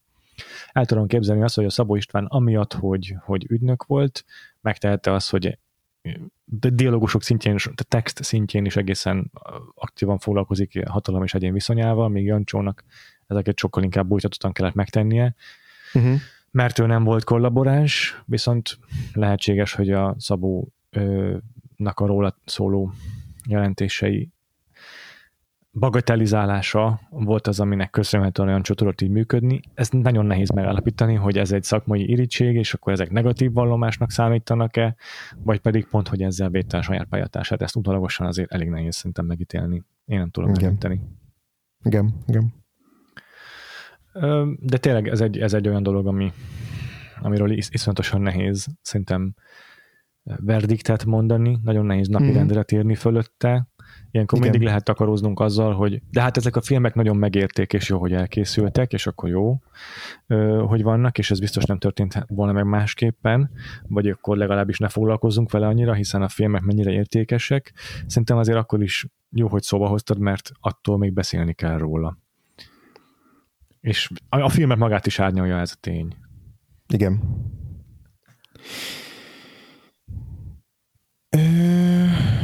Nem tudom, miről, miről beszélünk még, nyilván még nagyon sok mindenről igen. lehet igen, igen, igen. beszélni Még a szeretnék kapcsán. beszélni, a, eddig is többször, többször szóba került így a Hendrik karakterének az egyes megnyilvánulásai kapcsán, uh-huh. hogy milyen uh, um, utalások vannak a filmben, milyen kétértelmű mondatok vannak, milyen kétértelmű jelenetek vannak. Beszéljünk magáról a scriptről, meg arról, Jó. hogy mennyire uh, élvezte a scriptnek a néha helyenként egészen direkt ki nem mondott, kimondott mm, mm, mondani valóját. Uh-huh. Volt tényleg ez, hogy, hogy itt szó szerint kimondja itt az egyik vitában a Hendrik, hogy mit gondol a liberális, liberális csajáról, akkor mm, a, ja, itt van egy ilyen mondat is, amikor már ténylegesen a rádió bemondja, hogy, hogy nyertek a választáson az, a, a nácik, akkor van egy ilyen rövid beszélgetés a Hendrik meg a, a csaja között, hogy azt mondja Hendrik, hogy azért ott vasznak az ellenzéki pártok, nem? Ők majd gondoskodnak róla, hogy ne szálljon a fejébe a hatalom, mármint a Hitlernek. Igen, Ezt igen. mondják ott ki. Különben is, és akkor itt még elmondja ezek után saját magáról, hogy hát én nekem nem lesz semmi félnivalom, és e, arról beszélve, hogy tudja, hogy a náci párt majd üldözni fogja a nép egyes tagjait, hogy ne, elmondja, hogy neki nincs semmi félnivalója, ő rajnai német, tehát ő tésztavérű uh-huh. német, és egyébként is színész vagyok, itt is sem mögé burkolozik, csak ekkor ez még egy, egy ilyen védekezés. Vagy más értelmű védekezés, mint a későbbiekben. Uh-huh. Na, ez egy ilyen gyakran szerintem felbukkanó szöveg, ami még ma is nagyon aktuális. Az első fele biztos, hogy, hogy, hogy, a, hogy, a, hogy a naivan azt feltételezte itt a Hendrik, hogy az ellenzéki pártoknak bármi szerepük lesz a náci hatalom átvétel után, hogy majd ők majd tudnak gondoskodni róla, hogy ne szálljon a fejébe a hatalom. Ezt ugye 1981-ből vagy 80-ból, amikor ezt a filmet forgatták, akkor könnyű volt belátni, hogy ez nem valósult meg, és, és, és ma is egyébként szerintem gyakran szembesülünk ezzel. Igen. Mm, a másik meg ez a fajta bujkolózás, hogy jó, de nekem nem lesz semmi bajom ebben a rendszerben. Hát igen, igen. Nekem könnyű dolgom van, én fehér férfi vagyok magyarul, ez ma is megállja a helyét. Nagyon sokszor. Ö, meg az ő szakmája olyan, hogy azt nem fogják küldözni. Ezek szerintem ilyen nagyon gyakran gyakran visszakerülő, vagy előkerülő dolgok ilyen hasonló szituációkban, ahol autoritár, fasisztoid rendszerekben élő uh-huh. emberekkel találkozunk, akár nem is kell nagyon messzire mennünk. Ne, igen. Igen, igen. Én egyébként egyáltalán nem bántam, hogy ilyen szempontból néha ilyen nagyon didaktikus a film, meg ilyen nagyon ilyen téziszerűen állítja ezeket a, ezeket a kulcsmondatokat, meg hogy, meg hogy egy ilyen áthallásos tud lenni. Inkább ami ami, ami egy picit így, nem tudom, kevésbé volt fantáziadús vagy kreatív, az így a cselekménynek a bonyolítása, hogy egy idő után már így nagyon bár dolgozott, dolgozik vaskosan szimbólumokkal is a film, de azért alapvetően ez a cselekményesség, vagy a dramaturgiájában meg inkább az volt a jellemző, hogy így történt valami, aztán utána történt megint valami, aztán megint történik valami, tehát hogy egy ilyen viszonylag mechanikusan halad előre a cselekmény egy bizonyos pont Aha. után, uh-huh. amit nem is feltétlenül éreztem mindig karakterekből motiváltnak, tehát nekem például a, a Miklasnak a, a Igen. A pálfordulása az teljesen indokolatlan, hogy az egyik percről a másikba, hogy pontosan miért is ábrándult ki a Nemzeti Szocialista Pártból, ez, ez igazából soha nem derül ki, csak az egyik jelenben már beállít olyan pamfletekkel, amik agitálnak a, a náci rendszer ellen, és aztán utána pedig egy ilyen tragikus figura válik belőle, akit lőnek az erdőben, tehát hogy ez igazából... Nem, nekem sem volt ez annyira szépen megalapozva. Ott annyit tudok mellette elmondani, hogy fontos, hogy a Miklas se azért hagyja ott a náci pártot, mert rájön, hogy üldözik a kisebbségeket, hanem mert őket, magukat, mint színészeket a munkájukban már zavarja. Uh-huh. elég egyértelmű, hogy egy olyan manifestót fogalmaz meg, egy olyan levelet akar aláíratni a Hendrikkel is, amiben erről van szó, hogy őket hagyják már békén. Mm, igen, ebben igazad van. Igen. Úgyhogy nekem legfeljebb ez volt, ami, ami kicsit kevésbé, kevésbé izgalmasan dolgozta fel a, a tematikát. Nyilván rengetegszer eszembe jutott a, a Mephisto közben a kabaré, amit ugye a, a két Mephisto nézésem között láttam, tehát ugye az első nézésemkor még, még sehol nem voltam a kanyarban a kabaré kapcsán, és azért eléggé hasonló témákat dolgoz föl. A főszereplőnél is hasonló az, hogy hogyan alkuszik meg a, a, a művészetért, meg a, meg, meg a sikerért, és hogy mások pedig hogyan ábrándulnak ki, vagy hogyan látják józanabbul a, ja. a, a rendszert, és de a kaparé kapcsán beszéltünk, hogy Bob Fossinak a rendezése azért egy jóval radikálisabb rendezés, ami hm. sokkal több rendezőeszközei jeleníti meg azt a fajta ilyen szellemi szabadságot is, ja. amit aztán porrázúz a, a, a náci rendszer. Mindenket, uh, figyelj, 72-es a kabaré, csomó igen. apróság is megegyezik a két filmben, ezek inkább csak véletlen egybeesések valószínűleg, uh-huh. de azért mindkét főszereplőnek egy hangsúlyos, bocsánat, nem a kabaréban, nem a főszereplő a, az MC, tudod, a, a, a ceremóniamester, de nagyon hangsúlyos szereplő, és ő is folyton fehérre mázolt képpel jelenik igen, meg. Igen, A másik meg, hogy konkrétan van egy a filmben, amikor kilép a színházból a Hendrik, és akkor mellette ott már vernek valakit a Igen, a, a, tényleg. A és emlékszem, hogy ugyanilyen jelenetre a kabaréban is, ahol az utcán elkezdenek megvenni valakit az egyenruhások, és a főszereplőnk az így legfeljebb valamit reagál Igen. rá, de igazából nem avatkozik be egyik filmben sem, úgy emlékszem. Igen, igen, igen, igen, igen.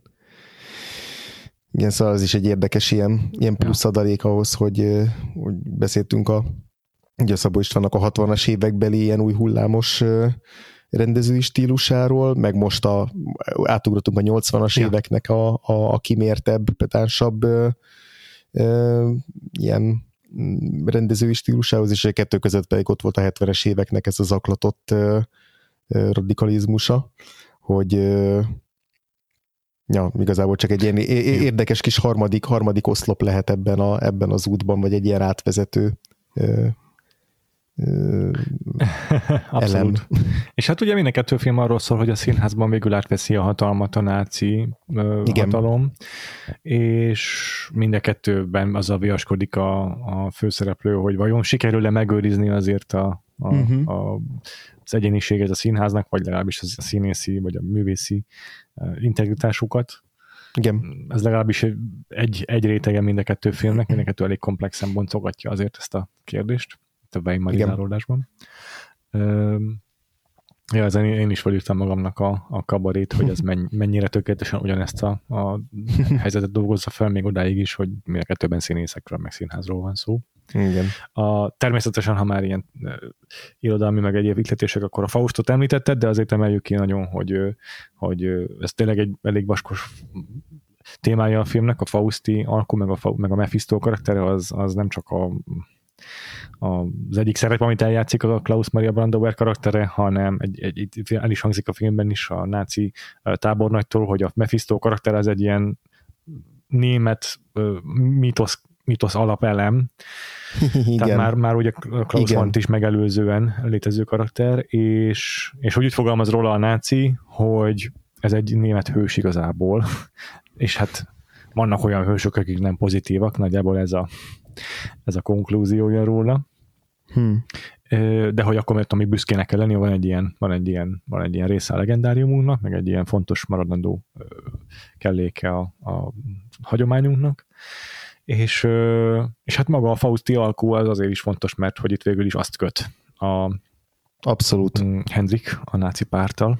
a hatalom érdekében. Ugye mind kettő történetben az van, hogy a Faust az már eleve, eleve sikeres valakit, igazából nem, nem arról van szó, hogy a, a nincstelenségből kapaszkodik fel egy ilyen Fausti alkú révén, hanem, hanem még nagy, a becsvágya még nagyobb uh, sikerre ösztönzi őt, és, és így köti meg az alkóját a démonnal, a Mephistóval, és, mit, uh-huh. és ebben a történetben is igazából erről van szó. Semmi baja nem lett volna a hamburgi színházban, érte végéig a, a Hendriknek, hogyha nem lett volna jobb a becsvágya. Ö, jó, igen, azt nem tudunk azzal számolni egy alternatív univerzumon, hogy ott marad és folytatja a baloldali kiállását, akkor mi történik, de igen. Lényeg, hogy, hogy nem tehát az, az teljesen a saját döntése volt, hogy betokozódik a náci párt rendszerébe, Így és, van. és vállalja, hogy kiszolgálja a hatalmat.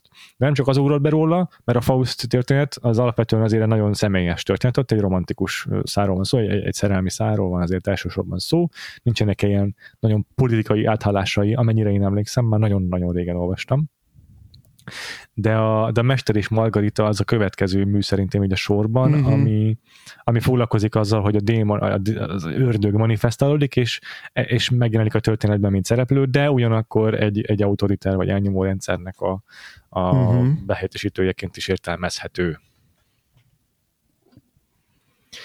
És a, ugye a különböző rosszak a világban, azok így a, az ördögnek a tevékenységének a, az eredményei, ezek, ezek ilyen régóta visszatérő motivumok, amelyek szerintem ugye Mester és Margaretával kezdődtek el, úgyhogy itt azért megemlítem azt is, hogy szerintem itt Tök jó. abból is táplálkozik kicsit a Szabó István meg a forgatókönyv is. Aztán a filmben szerintem benne van a Lenny Riefenstahl egy jelenetben, nem tudom, emlékszel mm-hmm. rá, de volt egy ilyen bál, vagy valami fogadás, nem tudom, ahol akkor még nem volt meg azt hiszem a náci hatalom átvétel, de azért már bőven ö, ö, nagyon sok szimpatizánsuk volt, és akkor már, már aktív, meg mindenki erről beszél ott a, ezen, uh-huh. ezen, a, ezen az estén is, estéjen is, és akkor egy az pont egy ilyen szimpatizánsoknak rendezett esté, azt hiszem pont ö, a, az egyik talán a Barbarának a családja csinálja, nem emlékszem. De és akkor bemutat, bemutatnak valakit, a le, le, csak annyit mondanak, hogy Lenny-nek, és akkor egy ilyen Tényleg? szépen öltözött, viszonylag fiatalos nő van ott, Hmm. És akkor ő így a nőnek az arcára tesz megjegyzés, hogy milyen szép, meg milyen izé, majd meg kéne, vagy ábrázolnia kéne őt, vagy valami ilyesmit mond, tehát biztos, hogy egy művészről van szó. De a Lenny Riefenstahl azért is kapcsolódik, mert nagyon uh, aktívan használta föl az ő kép, meg, képi megoldásait a Szabó István ebben a filmben. Uh-huh. Ugye Lenny Riefenstahl a náci propagandának a rendezője, a, a, a akaratdiadala, meg egyéb művek rendezője, és hát nála nagyon jellemzőek ezek a gigantikus nagy totálok a tömegekről, meg ahogy így monumentálisan ábrázolja az épületeket, és az embereket magukat is, és akkor van egy jelenet a filmben, amikor a Cserhalmi György így kiképez egy ilyen Hitlerjugendszerű, hát ja, Hitlerjugendet igazából, mert egy csomó uh-huh. fiatal gyereket, akik be vannak költözve náci egyenruhába, és akkor mindegyik gyerek úgy van felvéve, hogy egymásnak harsognak így jelmondatokat, azokat mindig úgy ábrázolja, úgy kamerázza a Szabó István, hogy így kicsit alulról, de így profilból beszél a szereplőket, és van egy ilyen egy ilyen nagyon erőteljesen mitizáló beállítás ezekben, totál szerintem náci propaganda felvételek azok, meg, meg a, mikor a párt vezetőit mutatja sokszor, vagy akár ezt a tábornagyot, akkor gyakran alkalmazza megint a nagy tereket a Szabó István, valamikor meglátogatja a tábornagyot az irodájában a Hendrik, és egy ilyen iszonyatos méretű, hatalmas irodában vagyunk, ami egy ilyen Igen. bársonyjal ezért bevont óriási helyiség, és, és tényleg itt megint csak a, a monumentalitására helyezi rá a hangsúlyt a helyszínnek a Szabó István, egy majdnem teljesen üres iroda, igen. középen egy nagy székkel, ilyen gyönyörűen van bevilágítva, tehát itt megint a, a Koltai Lajosnak a képe az így lenyűgöző, meg lélegzetelállító, de így megint csak a monumentalitása a, a, a kulcseleme ennek. Aztán van egy olyan is, amikor a film vége felé már valami épületnek a, a lábánál mennek, és akkor ilyen nem betonfalak vannak, de valami kőfalak vannak, és azt is úgy veszi föl hm, Szabó István, hogy így a képnek a kétharmada jobb oldalon az a kőfalakból áll, és akkor bal oldalról az egyharmadában a képnek látjuk az embereket így jönni a kamera felé, féloldalasan, és uh-huh. ott mhm. is ez így a, a, az épület, ahogy így maga félig tornyosul, meg így uh-huh. kitölti a kép nagy részét, és ráadásul ilyen egészen nyers mm, annak az épületnek a, a burkolata, tehát így majdnem már brutalista, az is így mm. a, az ilyen elnyomó ö, rendszernek, meg, a, meg, a, meg ennek a monumentális ö, szimbolikának a, az összhangja szerintem, amit ott a képekben megteremt a Szabó István. Tök jó.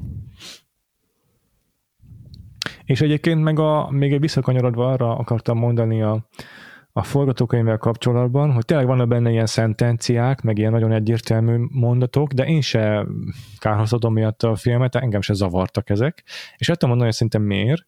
Na. Egyrészt azért, mert hát mm, ez, ez a téma meg, meg, meg tehát lehetővé teszi szerintem azt, hogy így fogalmazunk róla, hogy nem nagyon kell árnyolni, igazából fölösleges mhm. árnyolni nagyon a mondani valódat a náci Németországgal szemben.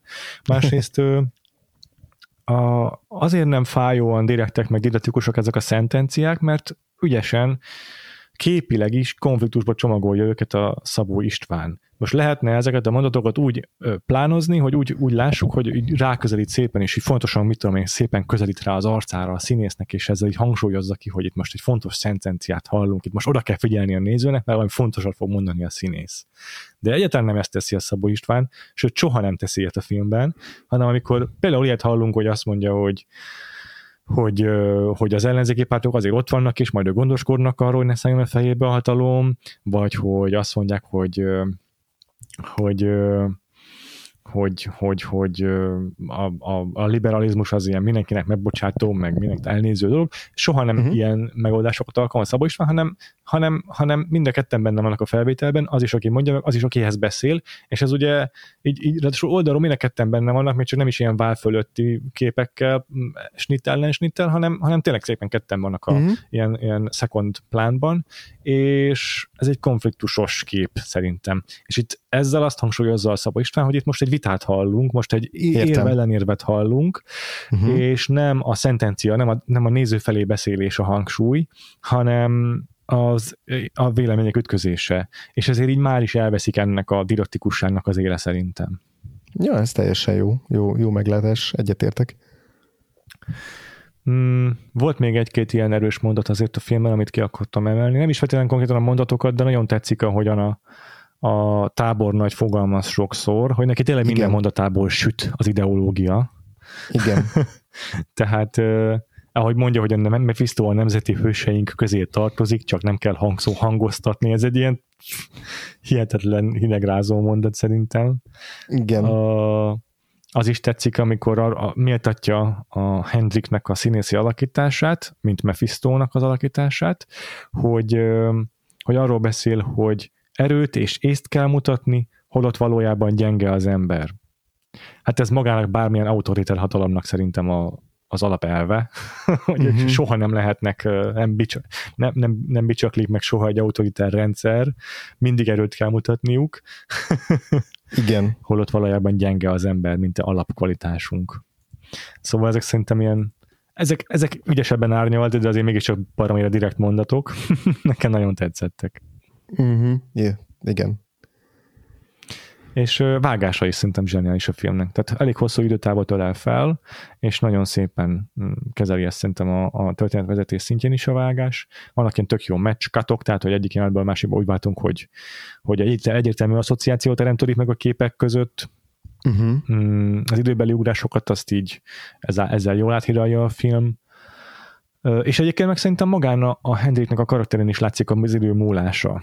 Tehát nem tudom, hogy ezt most mennyire a sminkel oldották Aha. meg, vagy mennyire a Klaus Maria Brander alakításával, de én érzékeltem azt, hogy a film végére tényleg egy, egy, egy, egy kicsit megfáradtabb valaki. Az elején nagyon tüzes, mint a Red, mint Igen. a Red című filmben a Warren Beatty, kb. olyan ö, energiával lángol, és a film végére ez, ez az energia már abban merül ki, hogy, hogy menekül a, Igen. a reflektorfények elől, de egyébként már ott is így botladozva. Igen, igen. Úgyhogy én nagyon örülök, hogy megnéztem a Mephistot. Kicsit féltem hm. tőle, hogy nagyon folysólyos és nehezen nevészhető lesz, de ez egy tökéletesen uh, fogyasztható film, tökéletes uh, filmélmény. Uh-huh. Amiatt, hogy ilyen direkt szentenciákban fogalmaz, nagyon könnyen befogadható is. Igen, igen. és, és az, az, azok az állítások, amiket megfogalmaz, azok szerintem ilyen univerzálisak is. Bár valóban a színészetről, meg a művészeten keresztül fogalmaz meg dolgokat, de azért a, a amiket így mond, szinte mindenkinek az életében szerintem azonosulható dolgok, még ha nem is burkolozunk olyan dolgok mögé, mint ahogyan ő burkolózik a színészete mögé, azért ezek igen. az apró megalkuvások, amikkel szép lassan teljesen igen. felmozsolja az egóját, vagy a, a saját, saját elveit, azok azért szépen, szépen megfigyelhetőek szerintem sokunk életében. Teljesen, teljesen, igen, igen. Jól van, hát ezen a nagy falaton is túl vagyunk. Ja. ja. de azért, azért maradt még néhány fajsúlyos film a, a, az évadunk hátralévő részére is. A következő film például pont a, a, a soron következő Oscar jelölés lesz. Hmm. Tehát az a film, amit a, amit a Mephisto után legközelebb jelöltek Oscar díjra. Na, Izgalmas. Ha nem tévedek legalábbis, ez pedig nem más, mint a jobb lázadása. Jó, én nem tudom a menetrendünket, úgyhogy lehet. De biztos, hogy lesz az is. Azt tudom, hogy benne van a menetrendben. Azt nem tudom, hogy mikor lesz pontosan. De egyébként még tervezünk adást. Mm, Gotár Péter filmmel is. Igen. Lesz igen. egy kicsit ilyen zsájner filmesebb vonalunk is, lesz a Dökkesejű. Igen, igen. Úgyhogy még tényleg valóban elég fontos mérföldkövek érkeznek a magyar film mm, gyártásban, filmművészetben, aztán persze uh-huh. áttérünk majd a rendszerváltás utáni filmekre is. Uh-huh. Úgyhogy tartsatok velünk az évad hátra levő részében, mert még tényleg egy csomó izgalom vár rátok. Ezen kívül Igen. pedig nézzétek rá, nézzetek rá a Vakfolt Podcast társalgóra, mert a Facebook csoportunkban már szerveződik egy filmvetítés. Akarunk uh-huh. egy mhm. Vakfolt Podcast nyilvános filmvetítést, vagy inkább zárkörű filmvetítést itt fogalmazok, amire meg vagytok hívva. Úgyhogy ennek a részleteit elsősorban a Facebook csoportunkban, a Vakfolt Podcast társalgóban fogjátok megtalálni, de azért rá lehet nézni a Facebook oldalunkra, meg a Twitter oldalunkra is, mindkettő simán csak Vakfolt Podcast, ha rákerestek. Uh-huh. És akkor a Mad Max a harag útja, vagyis a Mad Max Fury Road című filmet szeretnénk moziban megnézni, ha minden jól megy, akkor ez tényleg össze fog jönni, és elég nagy moziban, elég nagy teremben, elég nagy vászon előtt, jó hangrendszerrel, minden felszereltséggel lesz lehetőségünk újból megnézni azt a filmet, uh-huh. amely megnyerte márciusban a Vagfolt Podcast March Madness játékát, úgyhogy keressetek rá még egyszer ezekre az elérhetőségeinkre, mert itt lesznek infok erről a filmbetítésről. Uh-huh. Így van. Továbbá azt se felejtsük el, hogy az, az egész vetítés nem, nem jöhetett volna létre, ha nincsenek a támogatóink, ami uh-huh fantasztikus támogatóink egy gyarapodó számban a patreon.com per Vagfolt podcast oldalon, bár már egyre kevesebb a tartalom, amivel megjelenünk ott, mégis egyre több a támogatunk, amiért borzasztó hálásak vagyunk. Úgyhogy a patreon.com per Vagfolt podcastot lapozzátok fel, és akkor minél többen vagytok, annál gyakrabban lesznek ilyen közös mozizások. Plusz egyébként ilyen havi egy-kettő adás minimum, de inkább igyekszünk azért többet csinálni, tovább elérhető a, a, a, a Patreon oldalunkon. Most például a legutóbb a Minden, Mindenhol, Mindenkor című filmről beszéltünk, előtte meg a Licorice Pizzáról, uh-huh. úgyhogy ilyen aktualitásokkal a Patreonon foglalkozunk. Így van. Minket pedig megtalálhattok személy szerint a Twitteren, illetve a Letterboxdon is, különböző rendszerességgel. Engem a Gains név alatt, téged Péter? Engem a Freevo név alatt, mind a kettő oldalon kettő elvel írom le. És akkor jövő héten, e, ugye? Jövünk vissza? Jövő hét, igen. Valóban nem a jobb lázadás jön még, kicsit előre szaladtam, bár mentségemre legyen mondva, hogy itt igazából 81-es a Mephisto, hmm. és aztán 82-es és 83-as filmek sorakoznak most egymás hmm. után. Értem. Akkor mindenképpen a, a következő Oscar jelölt filmmel foglalkozunk, csak nem biztos, hogy egyből ezután. Így, így van, így van, pontosan. pontos volt. Uh-huh. Úgyhogy mindenképpen várunk vissza titeket jövő héten a újabb magyar filmmel, most már a, a magyar filmes évadunk utolsó szakaszába lépve. Uh-huh. Addig is sziasztok! Sziasztok!